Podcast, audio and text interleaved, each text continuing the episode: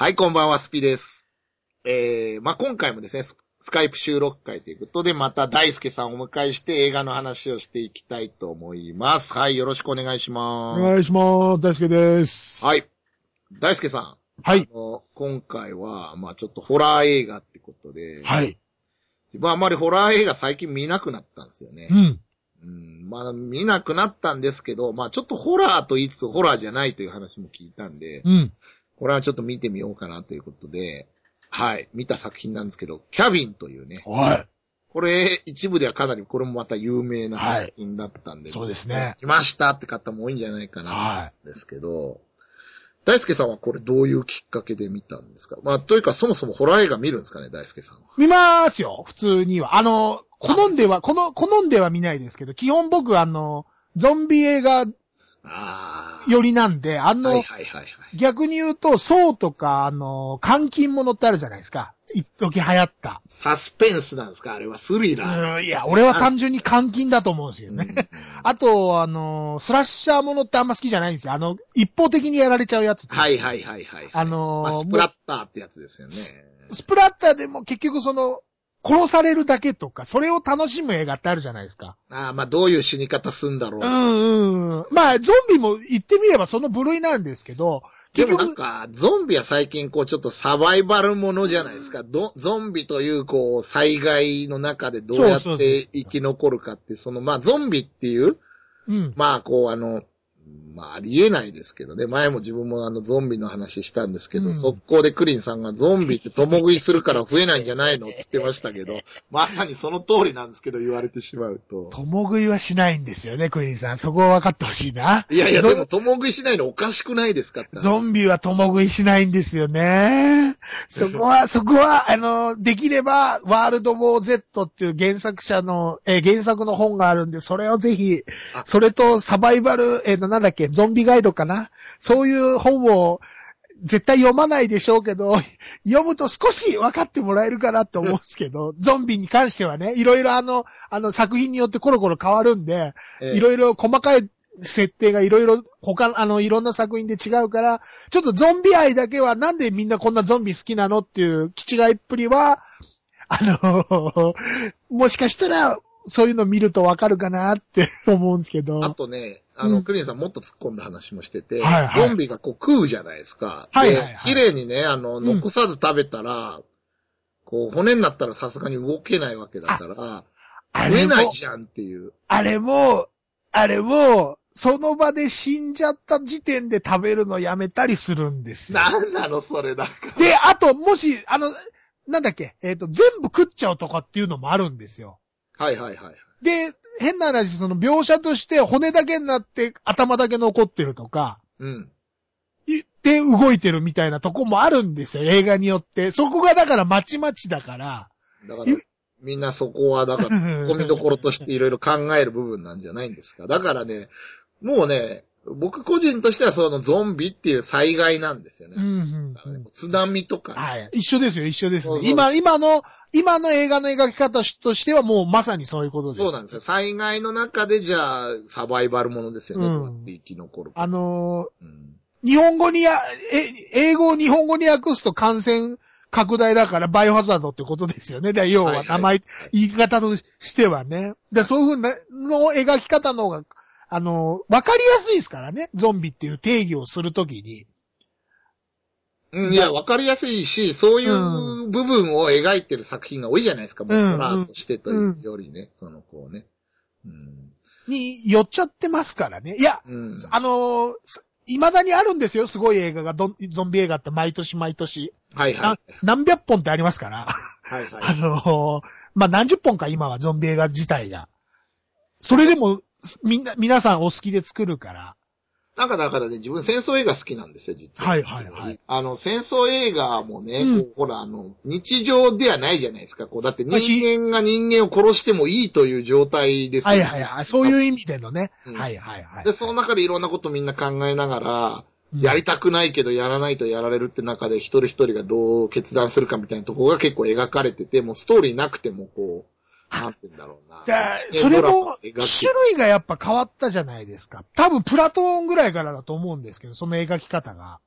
ああ、はいはプラトーン、プラトーンだとい。い思うやー、プラトーンは逆にストーリーがあるじゃないですか。プラトーンとかプライベートライアンはあるんですよ。だからその、ハンバーガーヒルとかないじゃないですか。あ、じゃあ、だからもっと昔の、第二次大戦の昔の戦争映画ってあくまで悪いのドイツで、あー、なるほど。とか、とか、それとか、あと史実にのっとって、全然史実じゃなかったりするんですけど、はいあの、こういうことがありましたよっていう記録的な戦争映画もあったりするから、でプラトーンとか、あの、ベトナム戦争のちょっと病的なところを入れた時から、いろいろその今言ったハンバーガーヒヒルみたいに、うん。ああいうえ変なところ、描写も、あれは結局映像表現としてスプラッターを入れたんですよね。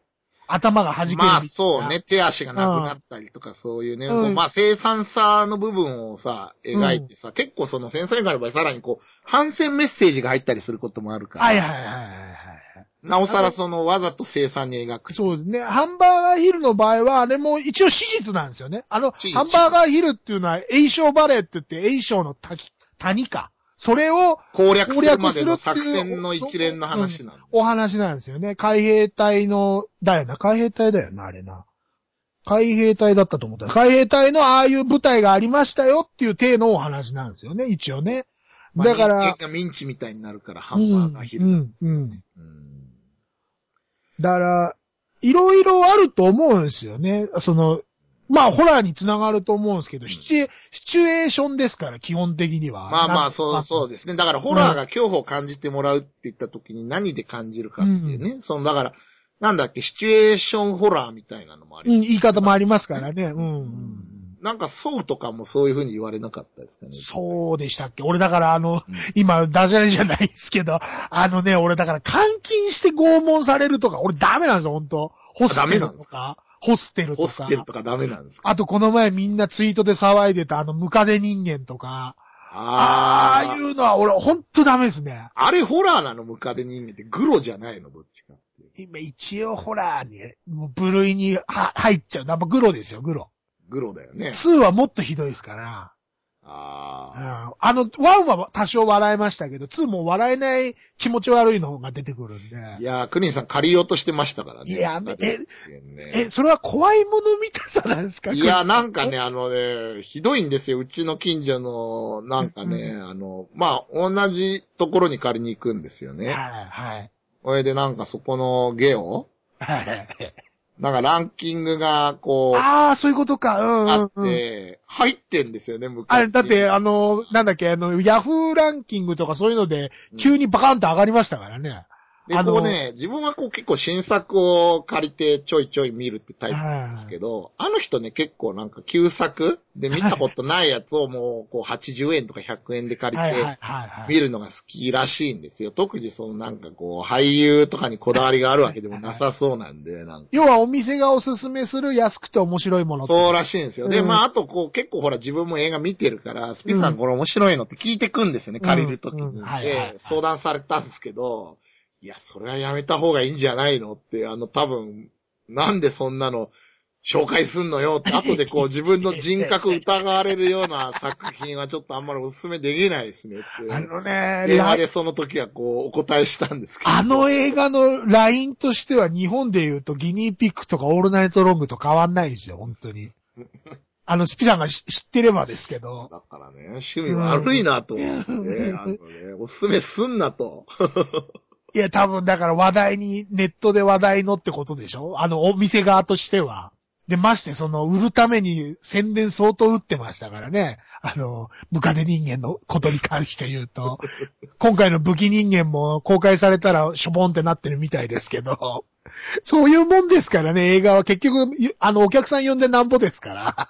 まあだからね、もうその派手にやるのでもいいんだけど、なんかね、うんこう、なんだろうな、こう、あの、ソウとかもね、ぜ自分全部見たんですよ、一応。ああでそうあれはね、もうね、気持ち悪いの極致ですよね。だってもう、あの、これ面白いよとかって貸したらもう、クリさん速攻脱落してました。こう見たくあない、と、これは。だからあの、痛い痛い痛いっつうの嫌なんですよ、俺、本当に。ああ、言ってた、言ってた、うん痛い痛い痛いって。で、うん自分なんかはこう、今回こう、なんだろうね、こう、またね、こういうこと番組で言うとさ、また自分の人格疑われそうで嫌なんだけど、こう、想像を超えてきてほしいんですよね、こう。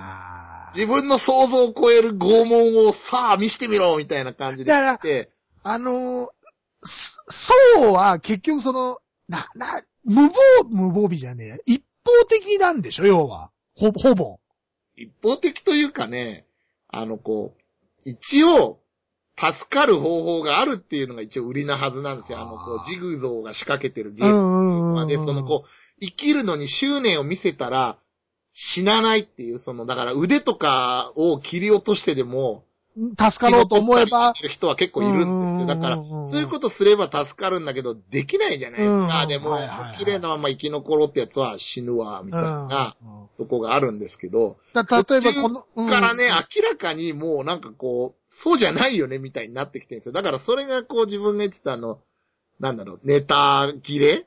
うん、だ、もうだからこう、なんだろう、ないから、もうこれは無理やろ、みたいなさ、これで助かる方法があるとかいうのは、あの、こう考えたお前でも無理やろ、これ助かんの。あの、生き残るためのサバイバルで凄惨なことをやるシーンだったはずなのに、ただ単に凄惨なシーンだけがどんどんどんどん派手にどんどん出てきて、これれ絶対助からないじゃ。うんんうん、はいはいはいはでい。いや、まあ、だからそれはホラーの典型だからしょうがないですけど、シリーズものの典型ジェイソンもそうだったし、フレディもそうだったから、しょうがないんですけど、あのーただね、俺は、俺はもう単純に好みとして一方的にやられるのが好きじゃないんですよね。ね本当に。うん。あ反撃できる方がいいんだ。そうですね。だ、ど、だったら、ああいう、えっ、と、監禁者で、でも何でも、あの、最後には、やっつけ、まあ、えっ、と、悪魔の生贄なんかも結局き、最後は女の人を反響欄になってやっつけて逃げる、やっつけてじゃねえよ。どうにかして逃げるみたいなとこまだあるからいいけど、あれがただ単に連れてこられて吊るされて体ばっさり切られて一方的にぐちゃぐちゃやられるってやつがもう本当そのジャンルとして今あるから、どうしても。いや、でもね、そのね、それ大輔さんの多分感覚が正しくて、日本のゲームでも結局反撃できる、うん。あの、バイオハザードが売れて、うんやっぱりクロックタワーだとかね、こう、サイレンみたいはあな、こうひたすら逃げ回らないと惨殺されるってゲームは。やっぱりマニアックな、やっぱり真のホラー好きなんですよね、やうんっぱりね。その子。自分なんかもう反撃できるのダメですから、ホラーとして認めないですから、もうそれは。だから、ああいう残虐描写をうん、面白いと思って見れればいいんですよ。あ、面白いって思って全員が見てるわけじゃないんだよな、あれはだ。そ、それが、そういう風に見れない人は見るもんじゃないんですよ、あれ、本当は。本当言うとね、あの手のレパートリー豊富なああ、人の殺し方するやつね。そのスプラッターにしてもなんですそれはたけしの映画もそうなんですよ、あれ。たけしの今回のアウトレイジなんかまさに典型だったから。アウトレイジもちょっとまた言いたいことあうん。るから。あ、そっかそっか。あ、じゃあ別、別に、はいはい。だから、要はゾンビ映画にしても殺し方が面白かったりするからみんなそこに食いつくんですよね。はいはいはいはい。そのレパートリーのあるよね。よくね、こう、うんおバカな死に方シリーズね。うんうんうんうんでそういうとまあだって、ころ、おバカな死に方突き詰めてったのが、あの、こう、ファイナルジェットコースターシリーズとかあそうじゃない？そうですね。ファイナル、で、えっ、と、デッドエンドでしたっけ？ファイナルデッドエンドで、なんかね、シリーズによって名前が放題違うんだよね。うん。もう自分も見たけど、最後の方はさ、なんかさ、あの、こう、ピタゴラスイッチみたいな死に方するんですよね、みんなね。俺、こう最初だけかな、あの、ファイナルデッドコースターって最初に見た、あの、飛行機にうん乗るやつ。ファイナルディスティネーションとかいっぱいもういっぱいありりますよね。うんあれでもシリーズですよね。そうですね、そうですね。本当は死ななきゃいけないのに死んでなかったのがみんな死んでくみって話。そう、なんかあの、だから、歴史が改変されちゃうとまずいから予定通り殺されるみたいなやつでしょ。で、その、死ぬ順番もその、最初に死ぬ予定だった順番に死ぬから、うん。その、自分より前に死ぬ人を助ければ自分も助かるって理屈で頑張るみたいな話ね。結構面白いんですけどね、ああいうのはね、あれは。そうですよね。まあでも、やっぱマンネリしちゃうからどうしても回重ねるごとに。そうなんですよ。うん。話としては、要は、トラさんと一緒で決まりきった話があって、あとは見せ方だけだ、か、がいや、だからその見せ方がこう自分の想像を超えないと、あーってなるわけなんですよね。いやもう、その、あーにどんだけ、ああいうシリーズものって付き合えるかじゃないですか。我慢して我慢して何作目かにまたすごいのが出てくるっていうのを楽しむのが、もう、やっぱ、ああいうの好きな人のパターンだと思うんですよ。ゾ俺なんかゾゾンビ映画それでしか見てないですから。ほどですうん、ね。はいはい。まあね、だからそのホラーって言ってもいろいろあるんで、まあうん難しいんですけど、またちょっとホラーの話もしたいんですけど、今回のキャビンをホラーと言っていいのかどうかってとかまたちょっと本編で。いやホラーを全部、提携したお話ですよ。いやまあ、うんまあいいや、じゃあちょっと本編行きましょうか。はいいきますよ。はいせーの。福と岡、か、ああとと、、ラジラジ袋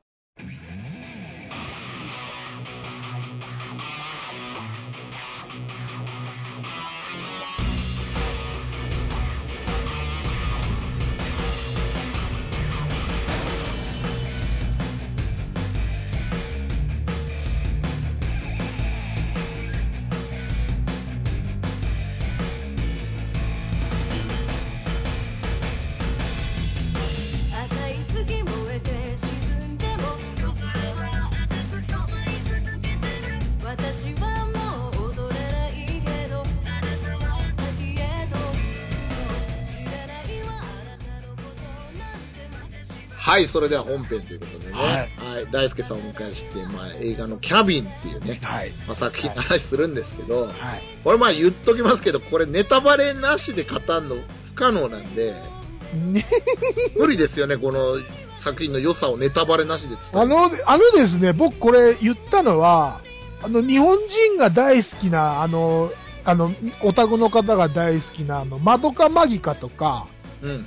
えっ、と、シュタインズゲートとか、うんうんうん。同じなんですよ。要は。やってることがね。はい。それをホラー映画でやっちゃったっていうところなんですよね。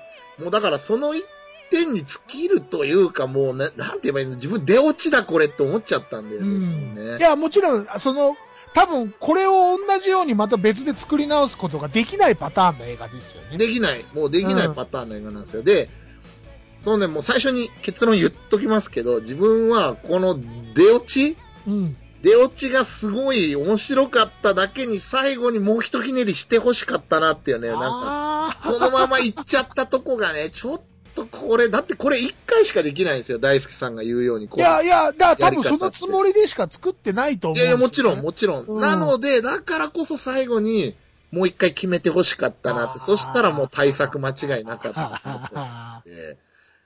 いや、もうだってさ、かなり序盤でこれ分かっちゃうでしょ。まあまあ今回ネタバレありなんで、うん。ぜひ見てから聞いてほしいんですけど、もうだって、最初の段階で、もうなんかその謎の研究所で、その、うん仕事している人たちがこう延々エピソード。あれもだから研究所じゃないんですよね。研究所じゃないところがまたちょっと違うんですよね。研究所みたいでしょ、でも最初うんうんは。その白衣着ててうんはいはいはいはいみたいなねちょっと、まあ、あの、研究所っていうよりスタジオって言った方がいいんじゃないですか？ああ、まあね。うん。あの、完成ルームみたいなんですよね。そうなんですよね。うんうんで、モニターがいっぱい並んでて、みたいで、な。何見てんだよっていう話なんですよね、そう最初ね。で、何見てんだよの部分が、その、うんなんて言うんだろう、両方がこう同時進行うん。していく話があって、もう一個がそのよくあるアメリカの学生はいが湖にキャンプしに行くっていう、はいなんて言うんだろう、もう見るからに見た目は資料の腹渡で出てきた、あの、まあもうあとは13日の金曜日ですよね。掘ったて小屋ね。掘ったて小屋に、あれも言ってたけど、要は、向こうってラブホテルないんですよ。ああ、なるほど、なるほど。日本みモーテル、たいなね。日本みたいな。モーテル。モーテルはそういうとこじゃないらしいんですよあ。若い子たちが。お金かかるから。はいはいはいはい。だから、自分のお父さんなりお、お母さんな、あの、親戚なりが持ってる別荘に、そういうことをしに行く場所らしいんですよ。そもそもが、文化としてね。だから湖の、あの、うんほとりの掘ったて小屋にみんなではい襲われちゃうわけですね。あれは、そもそもの理由として、リア充がそういうことをしに行く場所らしいんですよ。なるほど、アメリカのなるほど、なるほど。文化として。なるほど。日本はそれがラブホテルだったりいろんな場所があるけど、うん基本と自分の家でやるっていうスタンスじゃないらしいんですよね、そういうこと、ね。はいはいはいはアメリカの場合は。い。なんかね、だから、その、まあまあ、いいんですけど、自分、はいだから、あの部分でもう勘のいい人分かっちゃうじゃないですか、あれ。まあ見てるからね。うん、見てるという部分もあるし、やっぱりさっきも言ったように、こう、大輔さんとか自分みたいに数ある程度見ちゃうと、比較とか分類始めるじゃないですか、作品の今度。いや、それがいけないですよね。いけないですよ。見見方としていけないんですよ。楽しくなくなるんでね、これやっちゃうとね。もうでもう、んこう染みついちゃってるからさ、しょうがないんですけどね、自分なんかもね。だから、これと比べて面白いとか、ここが変わってるから面白いとかってさ、なんかその、そういう見方しちゃうのね、自分なんかもね。ああ、でもこれかって思いませんでしたあれ。いや、思いましたよ。で、うん。すごい発想してるなと思ったんだけど、うん自分がもっとびっくりしたのが、はいはいはい。その、あれなんかこういっぱいいろんなモンスター、うんそのホラー映画に出てくる、はいあれがもう、並列でいるじゃないですか、世界観無視して。だから、あれが全部そうなんだよってことをやっちゃったじゃないですか。だから、マドカマギカですよね、さっきうん大輔さんが言ってた。要は魔法少女って、いろんなシリーズがありますけど、うん。みんなこういう理由で戦ってるそうそうそうそうそうそうそう。だから、プリキュアだったりなんだりも全部、要は誰かが仕切ってる、そういう話なんだよってことに、あの、キャミーはしてるじゃないですか。勝手にしちゃってるから。うんうん。で、だって、お約束があって、なんでだよとかってみんな突っ込んでたけど、それはこうなるようにコントロールしてんだもんねっていう。だからその、全然おかしいことじゃないんだよって。うん。そう。だってそうなるように仕込んでんだもん。だホラー映画でトゥルーマンショーをやってんですよね。そ要はリアル、アメリカ人の大好きなリアリティショー？今流行り、あの、今ってもうだいぶ前からやってますけど、リアリティショーはいをホラー映画に置き換えてるんですよね、あれね。うん。だから、それを全部見てるんだよ、こっちで、つって。あの、っていう風に、まあよく皆さん神目線、神目線って言うけど、まさにそれをあ、視聴者目線の間にさらにこう、視聴者みたいな人たちが入ってきてる、はいはいはいはい。そうなんだよね。だから物語の中に視聴者の立場の人が出てくるみたういなんん。ですよね。これでこうかけたりするんだもんだって。うん。ねこいつが次死ぬわー、みたいな。だから、劇中劇を自分でコントロールしてる体にしてるんですよね。で、さらにそれを さらに外側から我々が見る。はいはいはいはい、はい。さ三重構造とか入れ子構造とか言い言い方いろいろありますけど、だから、いかにその、ホラー全般を全部をメタとして捉えてる映画ですからね。うん。だから、どんなにこことをやっても多分これを、なんつうの、超えることができる作りにはできないだろうし、多分俺はこの手の映画が増えると思うんですよ。真似しようとする映画が。はいはいはいはい、はい。ま。た、また同じようにやろうとして、はいはいはい。多分失敗していくんでしょうけど、うんでもこれもジャンルとしてこれが定着すると、また面白いのが出てくるのかもしんないと思うんですよね。うん、なるほどね。まあ、な今までこの提携がなかったわけじゃないんで、さっき言ったその、マドカマギカもそうだし、その、あれもそうだけど、あのまあでもこれってさ、そのお約束があるものじゃないとできないじゃないですか。うん例えば、マドカマギカのその、ね、こうメタで見てる魔法少女ものってのは、うん。まあやっぱりこう、なんだろう、いわゆる幼い少女たちが見る作品で、なおかつこう30分の番組で、なおかつスポンサーがついてて、その中でじゃあ売るためにね、こう小道具を使って変身して戦うみたいな設定があるわけじゃないですか。うんでもそれってこう物語の中でいろいろ過去つけてるにしても、なんで必ず全部そうなんの？って言ったらスポンサーがついてるからとか、なるわけじゃないですか。だから、それをこう、ね、スポンサーがついてるからじゃなくてこういう理由でそうなるみたいなのをやったのがマドカマリカじゃないですか。うんそう。で、なんでこんなにいっぱい湧いてくんのって話になったら、だって倒しても倒しても湧くよねって、だって倒してた側が倒される側に回るんだからっていうね。うんだ無限にそうやってこう生み出されるから、こうね、需要と供給が合致するようにあの変な、必ず出てくる不思議生物みたいなのがどんどん女の子をかどわかしてんだよっていうさ、話なわけでしょ、あれは。あれもだから、その、えっ、と、その魔法少女に限ったことじゃなくて、いろんな、そのヒーローものであったりなんだりするとこの突っ込みどころを全部そこに置き換えてやってるわけじゃないですか。あの、マドカマギカにしても。だ今回のその、キャビンにしても、このホラーでなんでそこでそれが出てくんだっていうのまあ、いわゆるこう、イチャついてるカップルが襲われるのはなぜとかね。うん。そう、なんか、なぜビッチの方が先殺されて、ね、こう、ちょっとヒロイン前とした、あの、いわゆるこう、処女の方が生き残るのと。はいはいはい。それって突っ込みじゃないですか。どの作品もそうなるわけはいはいはい。ですか。で、まあ、それは、なんだろうな。だから、今度ね、こういうのが出るとしたら、自分日本がやるとしたら時代劇でやるしかないなと思って。実は映画だったとか、実はテレビだったとかはあるんですよね。いろんなやつであるあるも。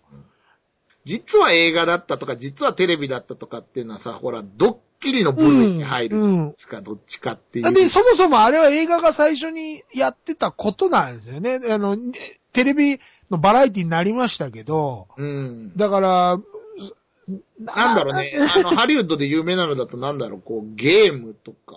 もうそうですね。で、サボテンブラザーズとか、はいはいはいあの、パロディでもいっぱいあるんですよ。実は何々。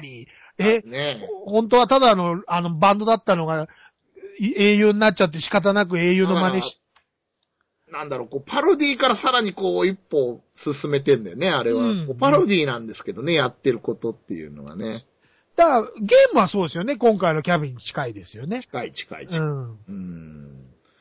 まあでもそれをホラー映画でやったってとこがね、あの手法としてはさっき言った通りなんだけど、うんで、そのやっぱお約束のパターンがあってっていうのをね、みんな誰しもが思ってた部分をね、こう、あいつタブーを言っちまったっていうね、ブラブラバキで言うならね、こうね。でね、やっぱね、出てくるキャラクターが、ホラーが好きな、いろんなホラーを見てきた人に、やっぱり、あの、あれなキャラクターしか出してないから、あの、モンスターの方がね。ああ、モンスタうー。ん。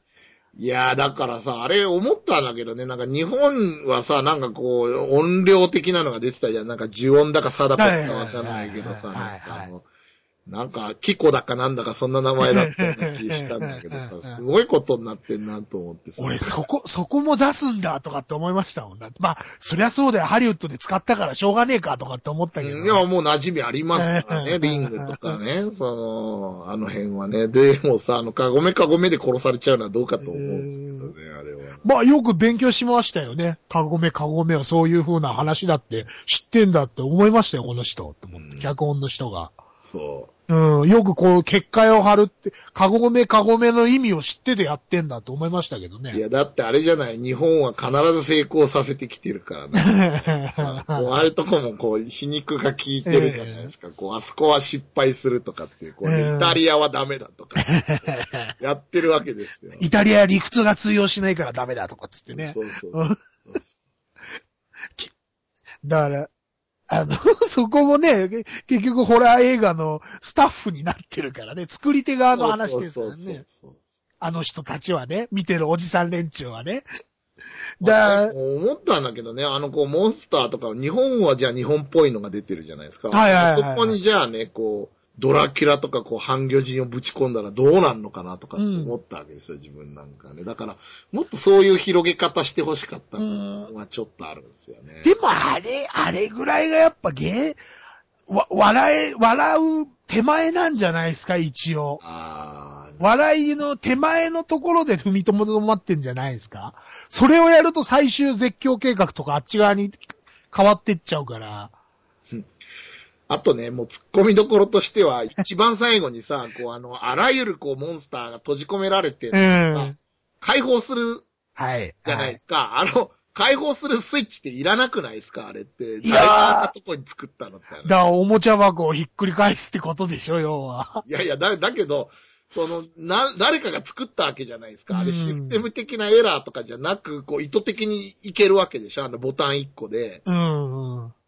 ねあれ作る意味あんのかなって思う。いやー、だからあれ、あの、あそこにこう一体ずつ閉じ込められてるあいつらはどっから来たのとかさ、こう、なんかいろんな突っ込み部分がさ、まだ未解決のまま終わったとこがね、そのなんか、もう少しこう、マドカマギカとかみたいにさ、あーそっかそっかヘリクツで強引に持ってきてほしかったなってのは思ったの。その、あ、なるほど、こうなってんだっていうメタのこう視点で、やってるとこまで面白かったのに、じゃあこのモンスターたちって何なのっていうね。例えば、こうね、ほら、なんとか一家みたいなのがさ、ちゃんとお給料もらってて、ね、雇われてて、我々成功率何パーセントですからみたいにこうさ、ステータスでこう出てきたりとか。それでもそれをやっちゃうと、あの、現実感が出るからダメなんじゃないですか？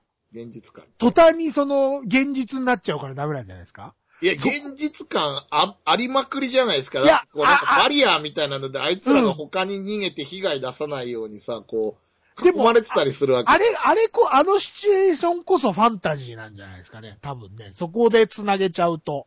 あれも着ぐるみしてる人間だったりしちゃうと、途端にそこで、えーっと、なんつうんだ、そのパロディじゃなくて、な、なんつったらいいんだろう。あの、地続き感が出ちゃうからダメなんだからだよ。モンスターあくまでリアルなわけじゃん。うん。じゃあ、あのリアルなさ、こう、古今東西の明らかに出身とか生み出され方も違う奴らがさ、一堂に会してる、そう、じゃあどっから作ったの？とかさ、こう、遺伝子相対で、あのために作ったの？とかさえーちゃんと捕まえて、こう、うんやるために放り込んでんだよっていう、その説明は欲しかったなって。ああ、そうか。それやり、そこをやりすぎんとなんかそこ、あんまりいや、、でもね、そこはね、やっぱ最後まで、うわーって思っちゃったんだよね。ここまで作ったなら、そこやってほしかったな、みたいな。あの、箱庭感っていうのは、あの、くと、うーんと、ラブクラフトかな？なんかであったと思うんで、あの、あの手の、あれはあったと思うんですけど、あの、すごいいい感じなんでね、あの 動物園みたいになってんのはさ、ええなぜかみんなパンダの檻みたいに中見えるようになって。はいはいはいはい。まあ、キューブにが近いですよね。うん。ううんん。あれは、いいんだけど、その、じゃあ、あいつらどうやったのみたいなところを説明して初めてあの世界観成り立つとう思う。ね。ん。うん。そっか。そっか。俺はあれはあれでいいなと思ったんですよね。もうだから誰にも真似させない。ここで理屈をつけちゃうと、うんそのまんまの理屈で他にもややりそうなやつがいるから、関係ねえよ、バーンっておしまいって意味だと思ったんですよ。あ、まあまあまあね。うんだから最後、あのーもううんあ投げっぱなしジャーマン的なね、終わり方、全然俺はそれはいいと思うんですよ。だけど、こう見てた中で行くと、やっぱその辺はね、いや、だからこれまだね、続編は確かに作れないんですけど、その辺保管したらこれを超える続編というかね。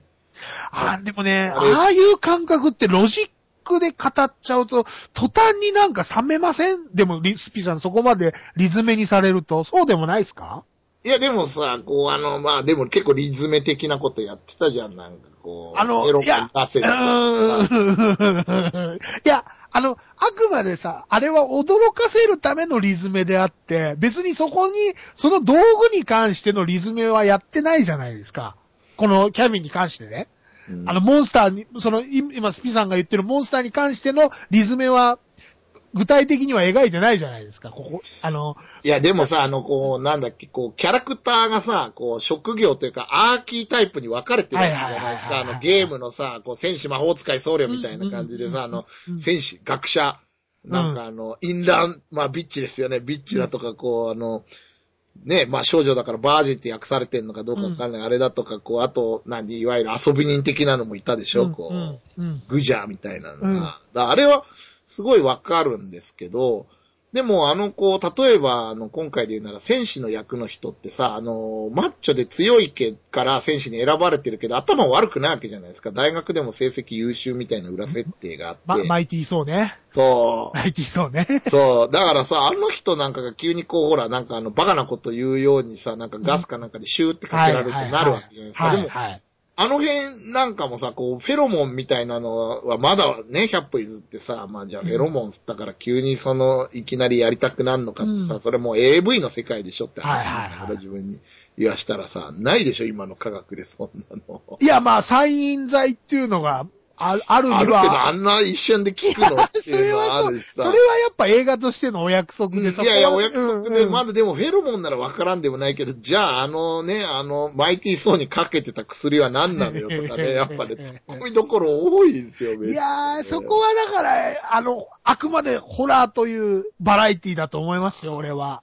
まあね。で、あのほら、なんだっけ、あの、グジャうん、うん。の人がさ、結局あのス、スコップかなんかで反撃してさ、あの、ゾンビ一家の一人をバラバラにしちゃって勝っちゃってるわけじゃないのはいはいはいはい。映画のシーンでギャー、ぐしゃぐしゃぐしゃぐしゃみたいなところで、うんああ、いつも終わったなって終わってんだけどさ、あの監視カメラさ、あの、いろんな角度からあんだけ見れてんのにさ、あそこは見れないんだ、無能だな、みたいなさ、しかもさ、あの、あいつらもちゃんと仕事に徹してんだったらさ、あれは、見れるスペースでちゃんとさ、やれよ、みたいな。なんで見えないとこ行って帰り討ちにあってんだよ、みたいな。あの隠れて、隠れてっていうかカメラのアングルの外でやられちゃうっていうのは、うん。あれは多分、だからゾンビ映画での、オマー、オマージュっていうかおかしいけど、あそこはだからロジッ映クじゃなくさないやつでしょだから、うん映さないで音を取っただけで、あの血がプシューみたいに葉っぱにかかったりして。それをやりたいから、そのシチュエーションにしたんだと思うんですよなるほどね、なるほうど。んうん。あの、その、お話のストーリーの流れ云々じゃなくて、そそのゾンビのそのシチュエーションをやりたいからやったんだと思うんですけど、あれは。はいはいはいはいはいはいはい。だ俺この手の映画って、あの、多いのは、自分の撮りたい絵があるから話をつけてくっていう映画があるとするじゃないですか。はいはいはい。そうすると、絵、絵が第一だから、それはどうでもいい、よ、いいわけじゃないんだけど、お話の方がいいわけじゃないんだけど、はいはい。あのパシフィックリームと比べると、あもうあれ、あれだかもしんないんですけど、要は監督さんなり脚本家さんなりがこの絵、絵面が見たいからこのシーン描いたみたいな絵になっちゃうと、どうしてもお話を追っついてこないんですよね。あリズメまあまあね。リズメで詰めちゃうと、まあねそこが、だ、それがじゃあなんでこここに逃げんのうんみたいなのそうそうそうそうそういうことそういうことこの部屋でこの道具を使って殺さそういれうこと、そうるがためにそう、いうこと、そういうこそう、と。ここに逃げ込む理由ないよね、みたいなね。あの、まあ、これが自然な流れならいいんだけど、その突っ込みどころがある逃げ方とかしちゃうとね。うん。だそういう風になるから、なんて言うんだろうな。俺は一概には、ああれは別に、あれでいいの、いいんだよね、と思って、突っ込むとこじゃないのかな、と思ったけど。あの、ヒロインの女の子結構可愛かったですね。日本人好みする顔じゃなかった。あの、おぼこい感じ出てますよね。うーん、なんか幼い感じとかですね。うん。なんだろう、あの、クリステンコロニーっつうんですか？これ、うんなんかその外人系の顔じゃないんですよね。日本で人気出そうなあのー顔してるなぁと思って見てたんですけどね。これ、え、メジャー作品これ初めてなのかな？なんかあんまり見ないね、この人。いや、見ないな、これはねえな。見たことあんな。いや、でも、見たことない映画ばっかです。あ、ハプニングだあー、出てた。女の子だ。え、こんな大きくなっちゃったの？あ、ハプニング出てた人なの？えー違うのかな？いや、それより自分最後にシガニー・ウィーバー出てきた時びっくりしたって。あれ？みたいな。あれ、最近多いんですよ、シガニー・ウィーバー、あの出方。出てきちゃうんだ、あれ。で、あの、宇宙人ポールって見ました？あ見てない見てないですね。あー、ごめんなさい。あー、言っちゃった。出てくるんですよ。あ、そうなんだ。あのね、多いんですよ、シガニー・ウィーバー。いろんな、ああいう映あの、ホラーだったり、うん SF だったり、まあ普通のハートフルな映画の中に急に、あれ？あのおばさんどっかで、あシガニー・ウィーバーだエイリアンのおばちゃんだ今回も存在感半端なかったじゃないですか。いや、だから、なんか、最近、あの、若手、若手じゃねえな。あの、ジャンル系の監督さんはシガニー・ウィーバーを使いたがりますよね。うん。なんかね、だからね、自分もびっくりした。あの、なんか黒幕みたいなの出てきた。すぐ死んだ、みたいに見てた。あれみたいな異常な存在感は何だろうと思ったら、シガニー・ウィーバーやって。もうあれはもう顔だからなと。もう一点だけでしょ。エイリアンを連想して欲しいから出しただけだからね。そうそうそうそう。だから、今、あの人ああいう出方ばっかですよ。ほとんどの映画。もうなんかほとんどカメオ出演というか、うん。一番あの、いあの、ギャラ的にはいい仕事して帰る人なんじゃないですかドッキリドッキリね。的なね、うんこうあのシガニー・ウィーバー出てます的な話題性だけで持っていく感じで。で、あの、殺されるのも今回初めてじゃないですからね。ああいう殺され方するのも。ああ、はいはいはい。じゃんっていうのは、その、言言っちゃったからあれだけど、宇宙人ポールでやってますから。やってますから。ぜひ見てください。その、それ知ってても面白いから、スピさん見てね。本わ当にそれ知ってても十分面白いんで。結構ちょい役で大物出すっていうあの、こう、はいはい贅沢感ね。はい我々からすると、はいそのエイリアンから見て知ってる世代からすると、シガニー・ウィーバーこうやって使ってくんの？みたいな。うん。そういうことです、そういうことです、そういうことです。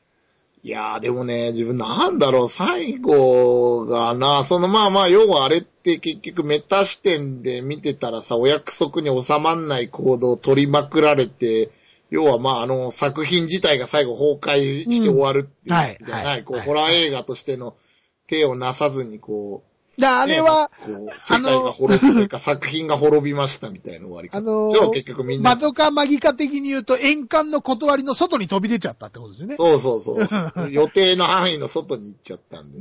で、僕はこんだけマドカマギカ言ってますけど、マドカマギカは5分程度しか見たことないですから。あ、そうなんだ。はい。この前初めて最終回の5分っていうのを見ましたよ。最後の5分。あ、そう。あの、再放送でやってたから。俺それしか見てないで、あとは全部うちの相方の受け売りですから。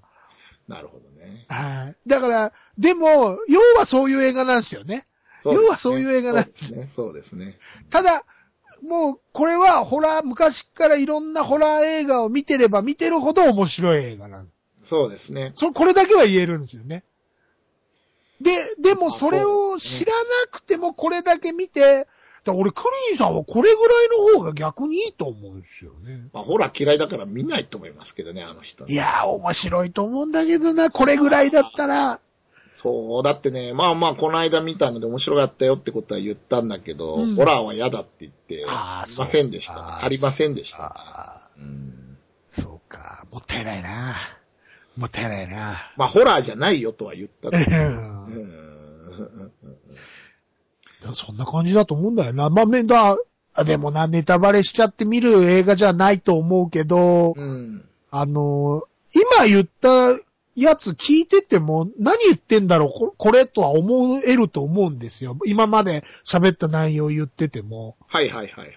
あの、多分見ないと、その、いまいちニュアンスが伝わってないと思うんで、全然、まあまあネ、ネタバレネタバレつっちゃってるけど、まあそれをなんかもう楽しむ映画で、あんまり本当にさっき言ったね、出落ちつってるように序盤でもう結構分かっちゃうからですね、そういうあの変な話、予告編見ただけで分かる人には分かっちゃうような、あのね、大元のネタはネタなんで、うん。そうね。うん。まあそのなんかこう、なんだろう、こう、ホラー映画のお約束を分かってる人からすれば分かっている人、なんだろう、分かっていれば分かっているほど、面白い。どんどんどんどん脱線していく具合がコメディ的に面白いっていう作品だからね。うん。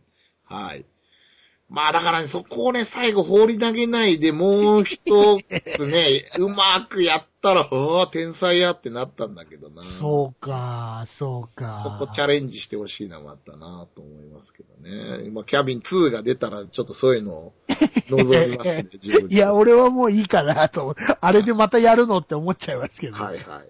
まあね、あの、個人的には、あの、こう、アナコンダがちゃんと出てるとこが、非常に好感持ってましたね。あの、そうですか B 級映画のもう鑑じゃないですか。でも、多分あの、こう、なんだろうな、いろんなのあると思うんですよ。クマとかさ、あの、いっぱいあるでしょ、アメリカの。グリズリーホラー映画はいで。グリズリーとかさ、あの、こう、まあ、要はその動物でかくなっちゃったら怖いよねっていう、あのうんまあ、あの、う初代ゴジラ的な発想ですよね。あ、まあ、アメリカジャンルとして動物パニックものがありますからね。あるあるある。とその中でも、やっぱりこうね、テレ東さんのおかげで、こう、あの、放送回数的には、こう、屈指の多さを誇ってる、アナコンダシリーズがね。まあ一応、初回のアナコンダは、メジャー作品はメジャー作品だったんですけどね。出てるメンバーも、ジョン・アナコンダ1はあんまやんないで、2あたりから大で体。ね、やるのはね。ね、まあ今や、ね今やってるのはそうですね。そうですね。そうなんですよ。だからそこをね、ちゃんと出てるあたりが、